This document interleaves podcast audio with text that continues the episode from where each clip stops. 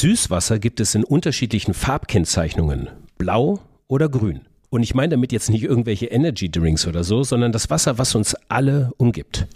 Und da braut sich was zusammen. Willkommen zum fünften Teil des Specials über die planetaren Grenzen. Heute Süßwasserverbrauch. Viel Spaß und Sinn. Bam, Bock auf morgen.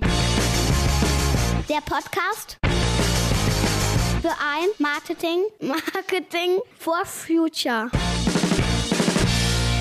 Heya! So Bock! Ja, so Bock habe ich immer noch, wenn es um die planetaren Grenzen geht. Mein Name ist Frank Schlieder, ich bin immer noch Host dieser Podcast-Reihe. Vier von neun planetaren Grenzen mit vier von neun tollen, smarten Wissenschaftlern und Wissenschaftlerinnen haben wir schon hinter uns. Heute kommt Teil 5, heute geht es um die planetare Grenze Süßwasser. Und heute habe ich gleich zwei WissenschaftlerInnen am Start. Zum einen wäre das mein Mitgründer und Head of Science von Bambock auf Morgen, Dr. Friedrich Bohn. Eigentlich forscht er ja in seiner Haupttätigkeit am Helmholtz-Institut für Umweltforschung, dem UFTS, in den Wäldern vom Morgen. Und bei Bambock auf Morgen ist er darüber hinaus noch Head of Science. Also mein persönlicher Biologie- und Chemielehrer, Physiklehrer und Mathematiklehrer gleichzeitig. Wer kann das von sich schon behaupten? Und diesen Wissensreichtum möchten wir natürlich allen zur Verfügung stellen und speziell denen, die so wie ich im Biologie- und Chemieunterricht geschlafen haben. Friedrich erklärt gleich den Unterschied zwischen Blauwasser und Süßwasser innerhalb der planetaren Grenze, Süßwasserverbrauch, bis wir dann zu Dr. Johanna Metzger von der Uni Hamburg kommen. Sie forscht nämlich in Grünwasser. Aber jetzt erstmal Dr. Friedrich Bohn, bitte übernehmen Sie. Bam, Bock auf morgen.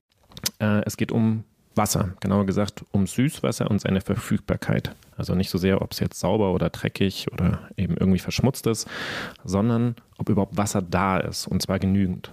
Denn Wasser brauchen wir natürlich ganz klar erstmal zum Trinken, ähm, aber wir brauchen Wasser auch für die Bewässerung von der Landwirtschaft. Ähm, wir brauchen Wasser in industriellen Prozessen und eine planetare Grenze beschäftigt sich eben genau damit, ist genügend Wasser für all diese Sachen denn da?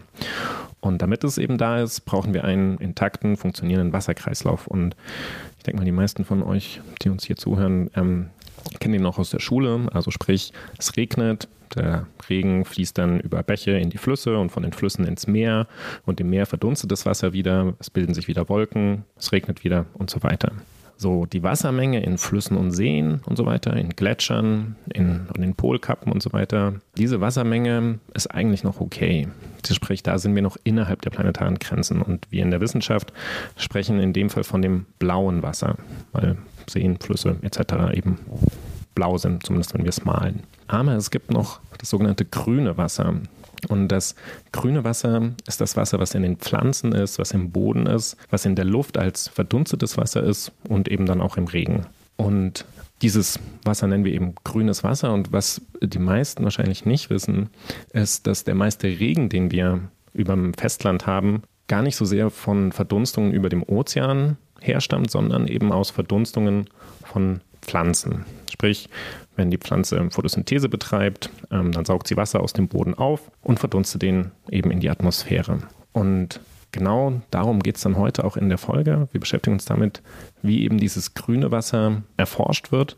Und wir haben dazu eine Kollegin von mir eingeladen, die Johanna Metzger von der Uni Hamburg. Und ich freue mich total, dass sie da ist und sie wird uns ein bisschen von ihrer Arbeit erzählen. Bock auf morgen. Ja, dann übernehme ich hier gleich mal wieder. Dank Friedrich und begrüße Dr. Johanna Metzger. Einen herzlichen Gruß nach Hamburg. Hallo Johanna, wie geht's dir? Hi, gut. Gut soweit. Aber wie, wie ich es mit allen Gästen mache, kurze Vorstellung, liebe Hanna. Wo forschst du? Was erforschst du genau? Ähm, ich bin wissenschaftliche Mitarbeiterin am Institut für Bodenkunde an der Uni Hamburg und ähm, ich forsche zu Wasser im System Boden-Pflanze-Atmosphäre. Also Grünwasser, das ist dein Metier. Friedrich hat es ja gerade schon eingeordnet. Grünwasser, Blauwasser. Hm, Johanna, wie steht es denn um unser Grünwasser hier gerade in Deutschland? Wir haben ja doch ziemlich viel Regen in der letzten Zeit hier. in Deutschland, Österreich, Slowenien. Hier müsste doch eigentlich alles tutti bene sein, oder?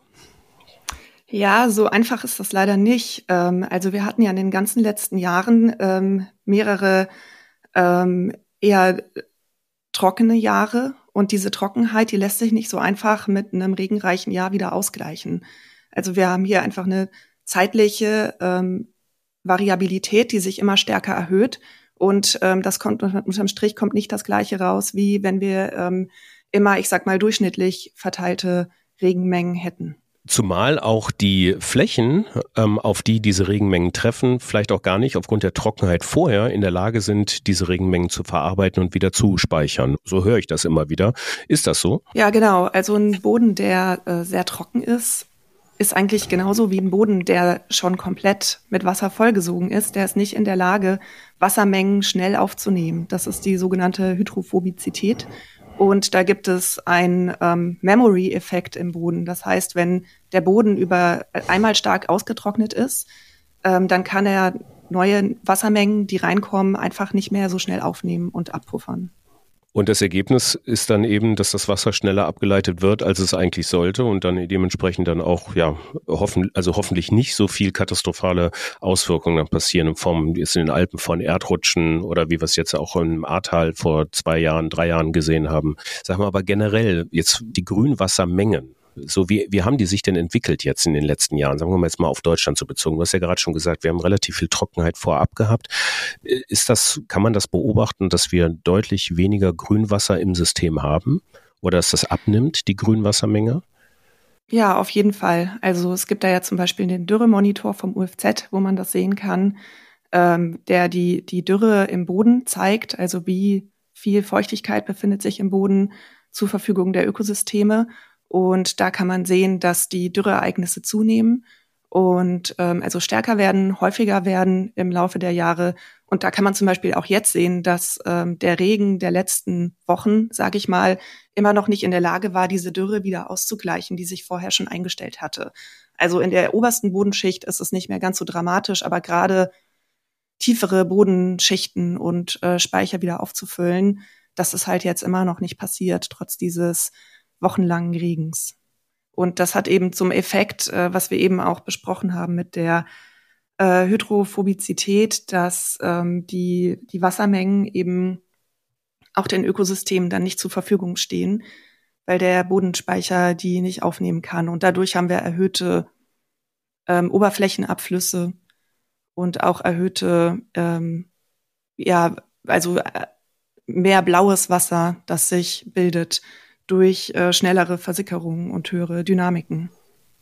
Okay, also wann wird denn dann aus grünem Wasser blauem Wasser? Oder also das habe ich, also in dem Augenblick, wenn ich das grüne Wasser nicht mehr, also wenn sich das Wasser nicht mehr im Boden ähm, äh, speichern lässt und zum Beispiel auch Pflanzen ähm, davon ähm, dann profitieren idealerweise oder auch davon leben und das dann abfließt, wird aus grünem Wasser blaues Wasser? Kann man das so abgrenzen, so einfach? Ja, genau. Also das, das blaue Wasser entsteht eigentlich dadurch, also einmal ähm, durch das Wasser, das aus dem Boden, dass der Boden nicht aufnehmen kann, entweder weil er schon gefüllt ist oder weil er eben zu trocken ist und was dann in tiefere Schichten durchperkuliert und dann dem Grundwasser zugeführt wird, aber natürlich auch ähm, Flüssen und Seen und eben auch durch Oberflächenabfluss, wenn wir Versiegelungen haben zum Beispiel, wenn wir ähm, ja, ähm, Bodensysteme haben ähm, oder Ökosysteme, die nicht gut funktionieren und ihre ähm, Speicherfunktionen ähm, nicht gut ähm, wahrnehmen können, dann haben wir eben die Bildung von blauem Wasser. Und das klingt erstmal ja nach was Gutem, mehr blaues Wasser. Aber das Problem ist, dass dieses Wasser dann eben dem, ich sag mal, dem Grünwasserkreislauf entzogen ist und natürlich auch nicht mehr den Ökosystemen zur Verfügung steht. Und das ist ja unsere Lebensgrundlage. Zum Thema Grünwasserkreislauf, da kommen wir gleich bestimmt noch zu. Ich wollte mal noch ganz kurz auf diese Ursachen für diesen Trend der Abnahme der Grünwassermengen kommen. Also erstmal die Trockenheit sorgt dafür, dass diese, ähm, dass diese Mengen an Wasser, die durch Niederschläge kommen, einfach im Boden nicht mehr gespeichert werden können. Und Trockenheit ist ja ein, ähm, eine Folge der zunehmenden Erderwärmung. So hätte ich mir das jetzt mal einfach linear hergeleitet. Und du hast gerade eben auch noch einen anderen Punkt gesagt, der Punkt der Flächenversiegelung. Welche Ursachen für diesen Trend könnt ihr noch erkennen? Die Flächenversiegelung ist äh, natürlich ein Grund, ähm, aber auch insgesamt Landnutzungsänderungen, unsachgemäße Nutzung von Böden, alles was zur, zum Verschwinden von funktionierenden Ökosystemen und zur Bodendegradation führt. Da haben wir zum Beispiel auch Abholzung, äh, brach liegende Bodenflächen, wo Erosion dann angreifen kann. Du sprachst so gerade von der Speicherung von Grünwasser im Boden. Was sind denn so die wichtigsten Faktoren für diese Grünwasserspeicherung? Vielleicht äh, kannst du mir da mal ein paar Beispiele geben. Was muss, was muss der Boden oder überhaupt das Ökosystem leisten können, um Grünwasser optimal speichern zu können?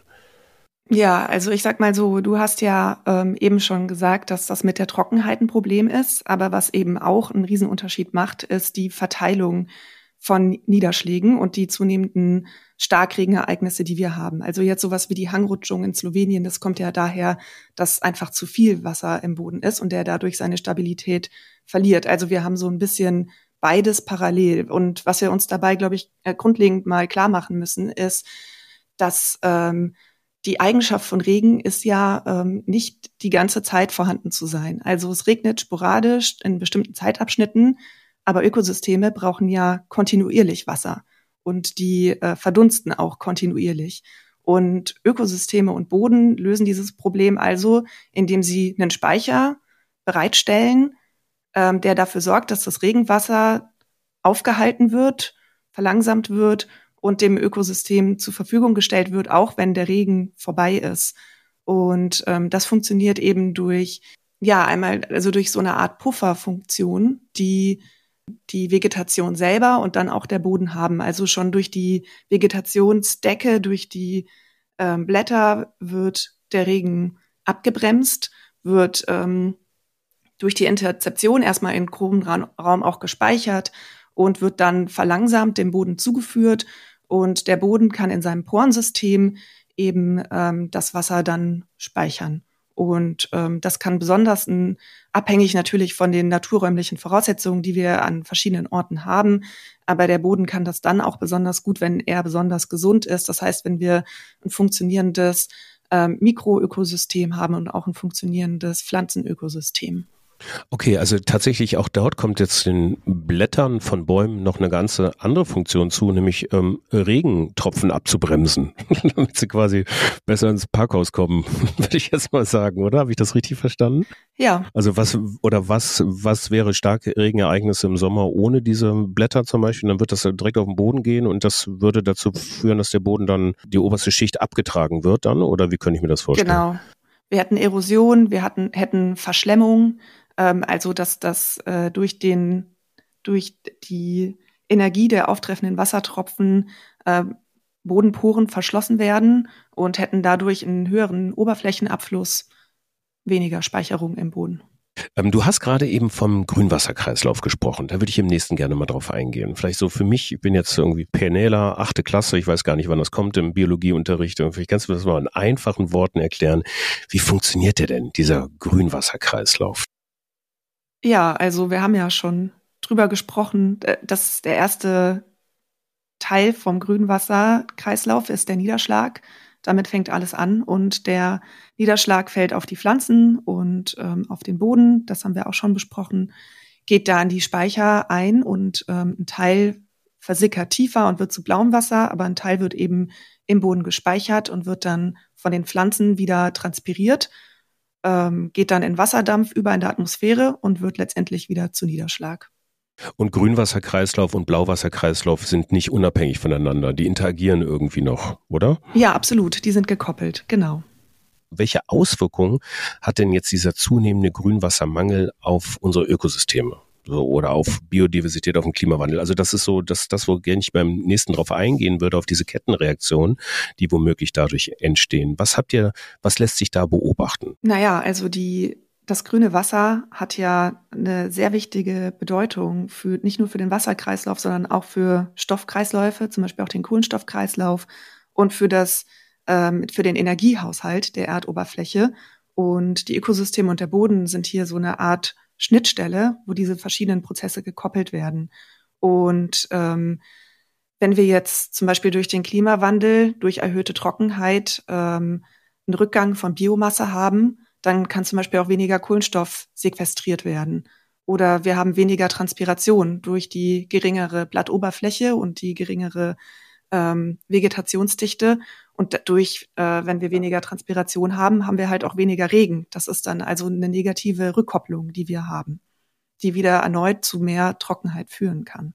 Und das Problem ist eigentlich auch die Anpassungsfähigkeit der Pflanzen, sagen wir mal. Also das ist jetzt nicht ein Problem. Äh, das, äh, wahrscheinlich haben sich Pflanzen im Laufe der letzten Millionen Jahre doch immer wieder angepasst, aber vielleicht nicht in der Geschwindigkeit, wie wir gerade jetzt Erderwärmung haben, oder?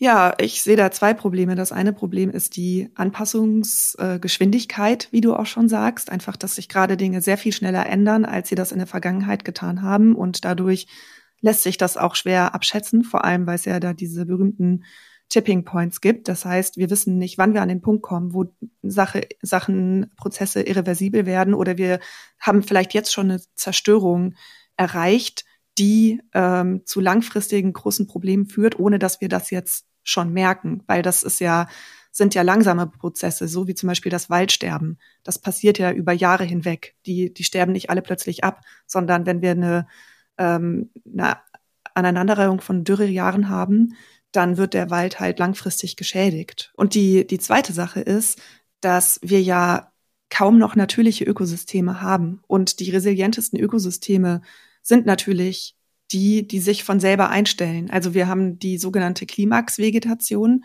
die abhängig von dem Klima und von den anderen Umwelteigenschaften ähm, sich bildet, wenn man sie komplett in Ruhe lässt. Und das ist im Prinzip die Vegetation, die mit den Ressourcen, die da sind, die da das Optimum rausholt sozusagen. Und das ist natürlich auch die Vegetation, die am anpassungsfähigsten ist.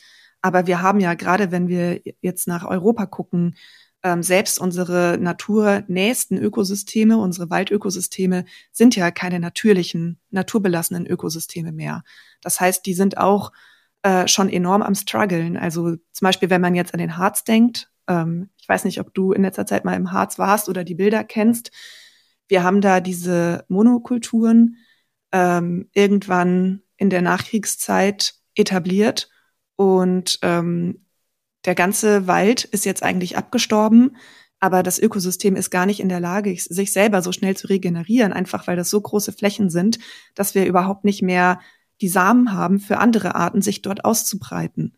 Das heißt, äh, wir haben eigentlich die Landschaft schon so stark verändert, dass sie ohne, ohne unsere Unterstützung nicht mehr ähm, sich selber regenerieren kann, beziehungsweise es würde einfach viel länger dauern als normalerweise. Das verstehe ich. Also wo müssten wir eigentlich aus wissenschaftlicher Sicht ansetzen, um einen Wendepunkt herbeizuführen? Also wo ist denn der effektivste ähm, Schlag aufs System, wo wir Menschen vielleicht dann auch wieder positive Wendepunkte schaffen können? Kann man das überhaupt so einfach sagen? Nee, so einfach ist es nicht, aber es gibt schon sehr viele Ansatzpunkte, die auch bekannt sind. Also ich würde sagen, überall, wo wir der Natur mehr Raum lassen, das ist schon gut, dass wir einfach darauf achten, wo immer wir bauen, wir versiegeln so riesige Flächen, aber auch im Zuge dessen zerstören wir ganz viel, was einfach im Weg ist dafür. Es gibt jetzt ja zum Beispiel auch die bodenkundliche Baubegleitung bei äh, Großbauprojekten, gerade so Linienbauprojekten und so, äh, wo Schneisen in die Landschaft geschlagen werden. Das sieht man nachher gar nicht mehr, wo aber die natürlichen Ökosysteme extrem gestört sind und der Boden extrem gestört ist. Und wenn man damit ähm, achtsam umgeht und das bewusst mit einbezieht, ähm, dann kann man da auch dafür sorgen, dass die Eingriffe sehr viel weniger dramatisch sind, ähm, als sie, ja, ich sag mal, nach dem, so wie momentan gearbeitet wird, ähm, sind. Und genauso, dass wir zum Beispiel in Städten ähm, dafür sorgen, dass es viel Stadtgrün gibt, dass wir versuchen, vor allem alte Bäume, alte Wälder zu erhalten, ähm, und dass wir versuchen, möglichst viel Fläche zu haben, wo die Natur sich selbst überlassen ist ähm, und wir ein natürliches Ökosystem haben. Also jetzt Nationalparks zum Beispiel. Mhm. Und auch in der Landwirtschaft kann man da einiges ändern, wenn man nachhaltigere Managementmaßnahmen äh, verwendet. Also, dass man dafür sorgt, dass Böden nicht brach liegen, ähm, dass man versucht, ähm, zum Beispiel Agroforesting zu machen, ökologischer Landbau, bei dem Humus aufgebaut wird. Ähm. Ja, also quasi Rückkehr zu den Methoden der regenerativen Landwirtschaft. Da hatten wir übrigens auch genau. ähm, eine tolle Podcast-Episode mit Klim, einem Startup aus Berlin, ähm, die in diesem Bereich was machen, ist in den Shownotes verlinkt natürlich, die Episode, da könnt ihr euch das nochmal anhören. Ich würde gern mal, also weil ich mich bei der Vorbereitung auf diese Episode, wie eigentlich auch bei Vorbereitung aller Episoden bei den planetaren Grenzen jetzt hier gefragt habe, wie misst man das eigentlich? Wie forschen diese Menschen eigentlich? Wie sieht eigentlich so ein Tag Tagesablauf aus? Und das möchte ich natürlich mit dir jetzt auch nochmal hier äh, gerne durchspielen. Ähm, das ist eine ganz einfache Frage über deine Forschung. Ne? Wie misst du die Menge an Süßwasser? Ja, ähm, ich habe zum Beispiel für meine Doktorarbeit habe ich einen ähm, Wald in, im Hainich untersucht in Thüringen Und da habe ich auf einem ein Hektar großen Waldstück, das sind 100 mal 100 Meter, habe ich ähm, einmal den Bestandsniederschlag gemessen. Das ist also der Niederschlag, der unterhalb des Kronendachs fällt, weil man muss sich vorstellen, dass durch das Kronendach selber der Niederschlag ja umverteilt wird. Wir haben ja schon gesagt, er wird ähm, eine Zeit lang zurückgehalten. Es gibt auch Verdunstungen von der Interzeption zurück in die Atmosphäre. Und dann tropft der Niederschlag von den Blättern runter und wird an Ästen und Stämmen entlang geleitet in kleinen Flüssen. Und diese Umverteilung, die habe ich gemessen. Und dann habe ich im Boden ein Sensornetzwerk ähm, eingebaut und habe eben geguckt, wie sich diese Bestandsniederschlagsmuster, die, die niederschlagsoberirdischen Wasserflussmuster im Untergrund wiederfinden und wie sich das gegenseitig okay. bedingt.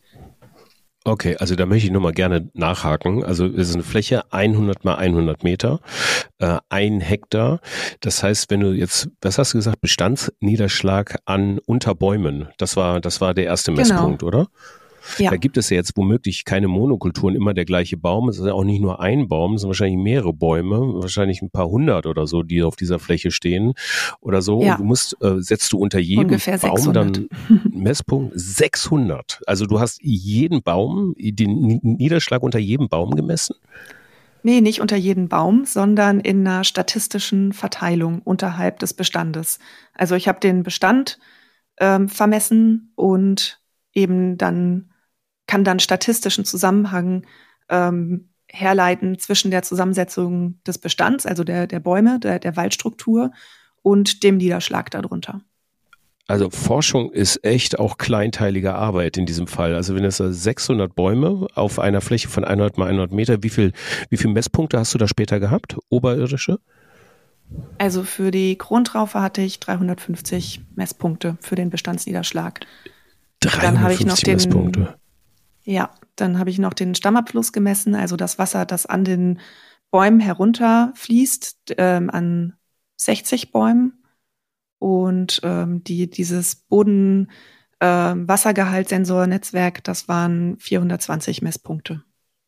Okay, das wäre nämlich der zweite Teil, nämlich, also da misst du jetzt die Speicherfähigkeit des Bodens und du baust ein, du buddelst da eigentlich dann irgendwie Sen Sensoren in den Boden ein oder wie kann ich mir das genau. vorstellen? Ähm, in dem Fall war das jetzt nicht so tief, weil das ein sehr flachgründiger Boden ist. Der ist so mh, hm, ungefähr 50 Zentimeter tief und da hatten wir Sensoren in 10 und in 35 Zentimeter Tiefe ungefähr. Wie bereitet ihr diese Daten auf, dass ihr zu ähm, Aussagen kommen könnt in diesem Teilstück? Weil es ist ja nur ein Teilstück 100 mal 100 Meter und unsere Erde ist ja noch deutlich größer. Mhm. Das würde mich mal interessieren. Wie geht ihr davor? Ja, also mein Ziel ist es natürlich bei so einer Studie auch nicht, eine allgemeingültige Aussage über die Erde zu treffen, sondern mein Ziel ist es, was über das System zu lernen, in dem ich arbeite und dann nachher aber natürlich auch einordnen zu können, welche Phänomene, die ich beobachte, sind lokal und welche sind aber auch übertragbar auf andere Ökosysteme. Also das ist einmal natürlich abhängig vom Ökosystem, ähm, was in dem Fall jetzt ein Buchenmischwald war.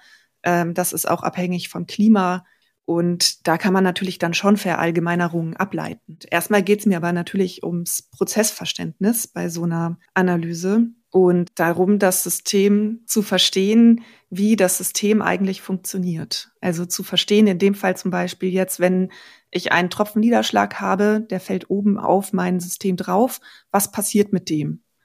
Statistisch, weil das ist ja die Herangehensweise, wenn man so viele Datenpunkte hat, dass man nicht guckt, was passiert genau hier und genau jetzt, weil dann kann ich natürlich auch nur über genau hier und genau jetzt eine Aussage treffen, sondern ich schaue mir die statistische Verteilung über mein Untersuchungsgebiet im Laufe der Zeit an und kann dann eben auch Wahrscheinlichkeiten daraus ableiten, äh, welche Muster sich etablieren, welche Muster ähm, auch zeitlich stabil sind und ähm, habe dadurch eine, eine viel höhere Belastbarkeit von Daten.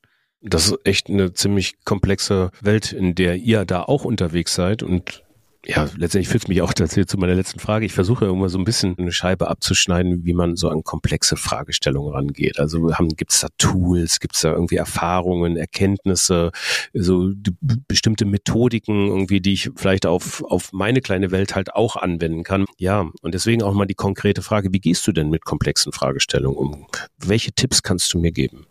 Ja, dieses System, in dem wir arbeiten, ist natürlich komplex, so wie du auch schon gesagt hast, weil alles miteinander zusammenhängt. Und deshalb ist auch die große Herausforderung diese Interdisziplinarität, mit der wir da rangehen müssen.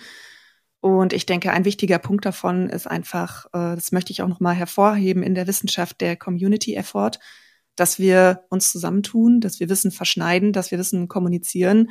Deshalb sind auch wissenschaftliche Publikationen so wichtig ähm, damit wir alle, damit wir einen Diskurs haben, der sich, äh, der auf dem Wissen aller basiert. Und das sind natürlich auch Kontroll Kontrollmechanismen, die da ablaufen. Dass wenn ich jetzt äh, zum Beispiel ein Paper publiziere, dass dann Hunderte oder Tausende von WissenschaftlerInnen und SpezialistInnen in dem Gebiet das durchlesen und das kritisch hinterfragen und aber auch das Wissen, das ich generiert habe, nutzen können, um darauf wiederum aufzubauen. Und ich denke, mit der Komplexität, das ist so eine Sache, komplex, da steckt ja auch ein bisschen drin, dass es irgendwie unüberschaubar ist. Das heißt, Wissen zu generieren bedeutet immer Komplexität zu reduzieren eigentlich. Also ähm, mein Ansatz ist da so ein bisschen, da gibt es sicherlich verschiedene Ansätze. Äh, man kann einmal die, die Komplexität reduzieren, indem man sich nur bestimmte Dinge anschaut. Ähm, bei mir, da es jetzt um, auch viel ums äh, Prozessverständnis geht, ähm, mir geht es vor allem darum, das System so zu verstehen, dass ich die relevanten Prozesse da herausdestillieren kann und dann einordnen kann, welche Prozesse sind denn eigentlich die wichtigen. Und damit habe ich dann ja auch wieder die Komplexität ein Stück weit reduziert. Dann weiß ich, wo ich hingucken muss. Okay, verstanden. Also Komplexitätsmanagement heißt vor allen Dingen eins, Komplexitätsreduzierung. Isoliere irgendwas, irgendeinen Teilbereich und schauen dir erstmal an und vor allem red mit anderen darüber. Ja, das war die Episode zum Thema ähm, planetare Grenze Süßwasser am Beispiel des Grünwassers. Also das nochmal ganz kurz wiederholt. Der Grünwasser ist dazu für die Versorgung der Pflanzen allen voran natürlich da. Ähm, Blauwasser ist das, was in Seen, Meeren und Flüssen und so weiter stattfindet, was Grünwasser Grünwasser äh, bei Regen vielleicht auch nicht gespeichert werden kann. Grünwasserkreislauf ist insofern nicht ganz so trivial, dass er uns am Leben hält, nämlich die Photosynthese der Pflanzen halt eben versorgt. Und bei all den Themen ist eben auch die Speicherung dieses Grünwassers ein wirkliches ähm, wichtiges Thema. Also Regen äh, fällt nicht die ganze Zeit, Pflanzen brauchen aber die ganze Zeit Energie und eben dementsprechend auch Wasser, um diese Energie zu erzeugen. So habe ich es verstanden. Johanna, du schüttelst einfach mit dem Kopf oder nickst irgendwie, wenn alles passt soweit. Ich versuche es in meinen Worten wiederzugeben. Ähm, unser Problem, was wir haben, gerade auch hier in dieser planetaren Grenze, die Erderwärmung sorgt dafür, dass zum einen natürlich die Trockenphasen immer höher werden, dass sich ähm, diese Speichersysteme nicht mehr optimal ausbilden lassen, womöglich sogar ganz versiegen. Wir helfen als Menschen auch noch mit durch Flächenversiegelung, ähm, also mögliche gesunde Flächen einfach gar nicht mehr am Leben erhalten oder speicherfähig halten zu können. Das alles äh, kann dazu führen, dass auch hier Tipping Points erreicht werden, die wir aber noch gar nicht so richtig feststellen können. Irgendwann kann das ganze System durchaus kippen. Was können wir am ehesten machen? Flächen nicht versiegeln, natürlich dafür sorgen, dass die Erderwärmung nicht weiter steigt. Und da ist auch wieder das Besagte, jedes Zehntel Prozent ähm, äh, hilft und ähm, natürlich auch dafür sorgen, dass wir in der Landwirtschaft ähm, zu, hin zur regenerativen Landwirtschaft, das wir als Beispiel jetzt so genannt, irgendwie auch kommen können. So, ich habe wieder was gelernt in dieser Episode und Johanna, hast du da noch was dazu zu fügen? Ja, eine Sache würde ich vielleicht noch ganz gerne sagen und das ist, dass äh, unsere Ökosysteme ja nicht nur extrem wichtig für uns sind, weil unser ganzes Leben darauf aufbaut, weil das unsere Nahrungsgrundlage ist, ähm, sondern auch, dass durch diese Kopplung mit den Stoffkreisläufen, mit dem Energiekreislauf, die Veränderung der Landoberfläche und die Veränderung des grünen Wassers ähm, auch extreme Folgen für das Klima zum Beispiel hat. Wenn keine Transpiration mehr stattfindet, dann haben wir eben nicht nur ähm, dass, dass wir keinen Niederschlag mehr haben, sondern auch, äh, dass sich alles noch viel stärker aufheizt, denn die Ökosysteme, die kühlen ja auch die, durch die Transpiration die Erdoberfläche. Und äh, die Auswirkungen und die Funktion, die Ökosysteme für uns haben, für den Planeten, wie er aussieht und für uns als Menschheit, äh, die sind enorm. Und genau, also ich mache mir eigentlich immer relativ wenig Sorgen um das Überleben der Natur, weil die hat das auch in der Vergangenheit immer ganz gut hingekriegt. Aber jetzt mit unserem Leben und unserer Lebensqualität sieht es dann doch ein bisschen anders aus. oder um es in den Worten der berühmten Stadionhymne des FC Liverpool zu sagen, You'll never walk alone. Das war Dr. Johanna Metzger von der Uni Hamburg. Dankeschön, Johanna. Gerne. Ciao. Ja, und direkt anschließend an diese planetare Grenze Süßwasser, an diese Episode der planetaren Grenze Süßwasser kommen direkt zwei weitere, die unmittelbar was damit zu tun haben. Im Grunde genommen haben natürlich alle planetaren Grenzen irgendwas miteinander zu tun, aber die beiden gerade speziell mit Süßwasser und umgekehrt Süßwasser mit ihnen. Es geht um die planetare Grenze Landnutzung in der nächsten Episode und es geht um die planetare Grenze Stoffkreisläufe, die Episode darauf. Bis dahin alles Gute, bleibt frohen Mutes und bis dann. Ciao. Auf Wiedersehen!